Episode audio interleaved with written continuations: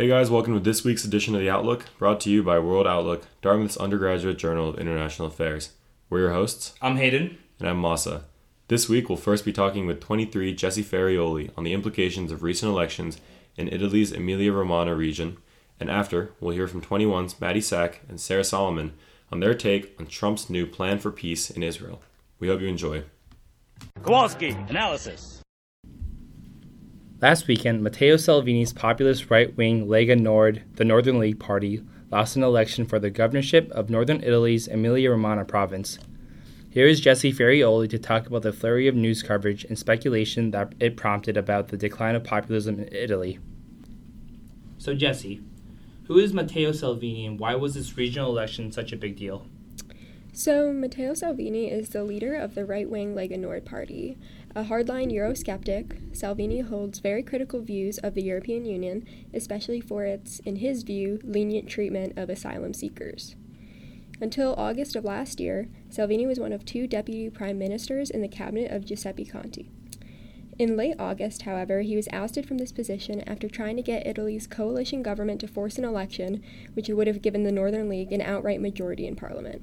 After this attempt, his rivals responded by creating a new coalition between the anti establishment Five Star Movement, also called M5S, and the center left Democratic Party without the League.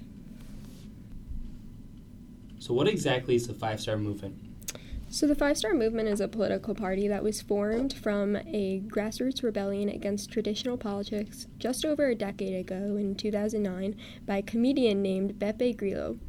I think that's what is so entertaining about the Italian government, really, is that it kind of mimics its culture. I mean, imagine a widely successful and long standing political party founded by a comedian. Can you imagine Jimmy Fallon doing something similar here in the States?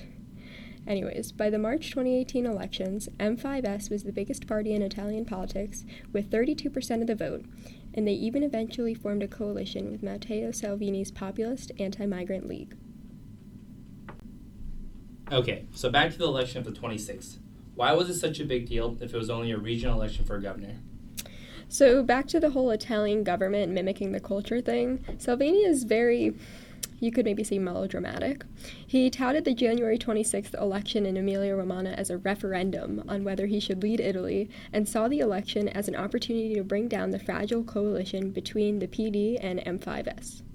He definitely didn't need to play the election up as he did, considering the significant prosperity of the Lega Nord, but nonetheless he did.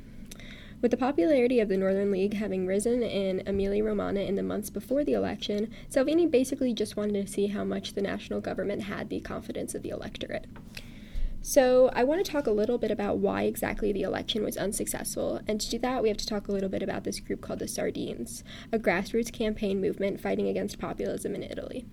In 2014, the turnout in Emilia Romagna's regional election was 37.7%, but this year, that number jumped to 67.7%. This spike is almost certainly due to the Sardines, without whom the PD may well have lost control. So, is the name derived from Sardinia, as in the region of Italy? Yeah, pretty much like Sardinia. The Sardines are a progressive social movement that formed there just months ago in November 2019. They're named after the sardine because the fish symbolizes solidarity and pacifism, and the group encourages citizens to assemble at local piazzas in support of progressive causes. Just last week in Bologna, 30,000 people showed up for a free concert hosted by the Sardines to challenge Matteo Salvini's anti immigrant rhetoric. Are the Sardines a political party, like something to officially challenge Lega Nord and the Pals? While the group is not an official party, its leaders are touring with the idea of evolving the movement into one in the future. However, rather than representing a revival of the old left, the Sardines more appropriately represent the rebirth of a culture of political participation. So, what does the result of this regional election mean on a national level? Do you think this trend is going to continue and Salvini's party is going to keep losing elections? So, first off, Salvini kind of bit his tongue with declaring this a referendum on whether he should lead Italy, considering that Emilia Romagna has historically had a string of leftist governments since the end of the Second World War. And the incumbent governor likely won the election for his ability to attract the province's existing base of leftist voters. But you are right. The mobilization of voters through groups like the Sardines is promising because it shows a push against populism. However, in spite of this provincial victory, Italy's national government is still fragile and probably won't hold together for long. Why don't you think so? Well, since the 2008 financial crisis, austerity stricken rural and provincial towns have been drifting rightwards, and at a national level, this doesn't seem to be changing anytime soon. In addition, Salvini's right wing messaging still dominates the news and social media, and at a national level, polls suggest Salvini's party is well positioned to form a majority government in coalition with other right wing parties. So, while the Emilia Romagna election has slowed the tide of populism, the result is probably not as promising for Italy as it may seem. Thanks, Jesse. Up next, we have Sarah and Maddie discussing Trump's new plan for peace in the Middle East. Take it away. Okay, yeah. So last week, the Trump administration unveiled their new Middle East peace plan, which has been three years in the making. Uh, so, first, we're going to talk a little bit about the historical side of the conflict, move into what this plan is and how it differs from previous plans, and what implications it may have for the future of the conflict. So, Sarah, do you want to talk a little bit about the history between Israel and Palestine? Yeah, sure. So, uh, it's a pretty long, complicated history. Uh, definitely going to gloss over a few details here, but uh, essentially, the conflict started with the Zionist movement in the late 19th century, um, which eventually gained momentum after the British decided to uh, allow the Zionists to use the Palestinian Mandate as a location for their homeland. The Israeli state was created in 1948 with the Independence War. Um, however, these borders are uh, much like they encompass far less land than Israel has today because in the 1967 June War, Israel expanded its borders, occupying uh, what is now referred to as the West Bank in Gaza, also the Golan Heights. However, for the Palestinian issue, Gaza and the West Bank are really crucial here. Um, so, probably the most important previous attempt at peace would be the Oslo Accords. Uh, in that, uh, Palestinian uh, President Arafat and Israeli Prime Minister Rabin got pretty far along the path towards peace. Um, However, they failed to address certain crucial issues uh, that have now come up again in this current peace plan. So, those issues are how to divide D- Jerusalem between the two states, what to do about Israeli settlements, which continue to expand um, despite agreements between the states, um, final security arrangements surrounding the borders. Um, security is a very crucial issue to Israel. It's a tiny state um, which has traditionally been surrounded by uh, hostile nations. So in all their policies, they take security very seriously. Um, finally, there's the refugee crisis. So, all the Palestinians who left Israel um, after it declared independence um, have been stuck in refugee camps for decades at this point, and it still has not been resolved where these people will go.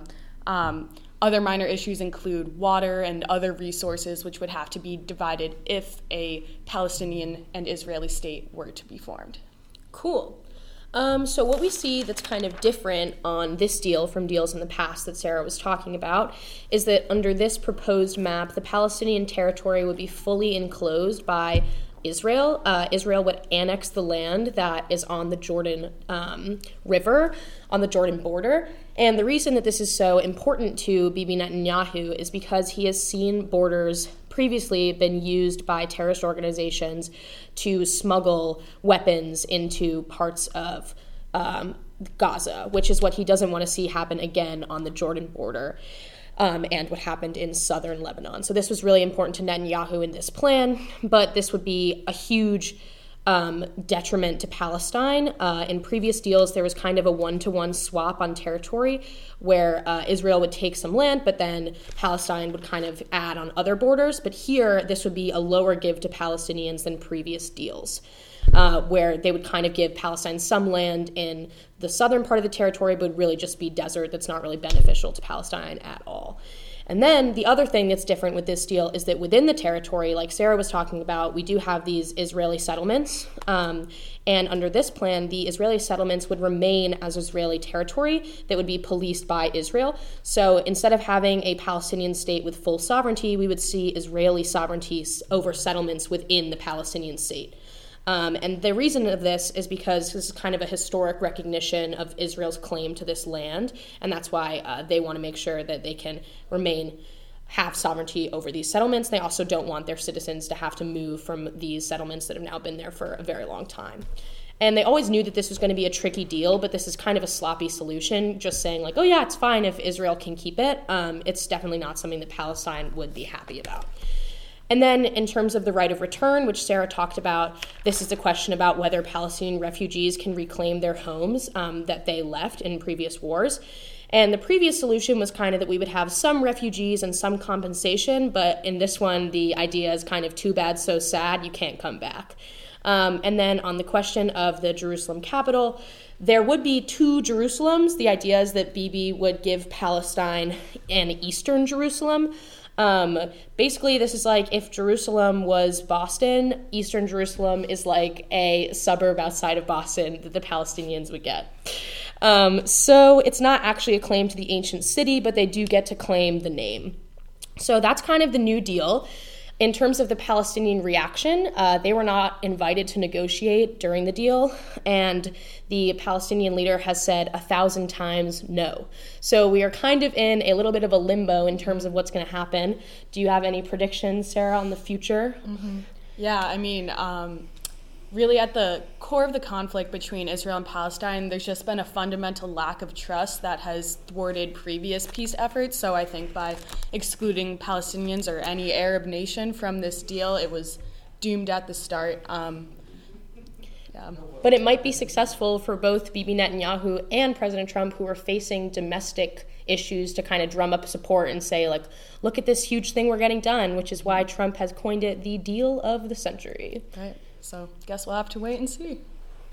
Thanks for the analysis, Jesse, Maddie, and Sarah. We always appreciate people coming on the show and giving us their take on what's going on in the world right now.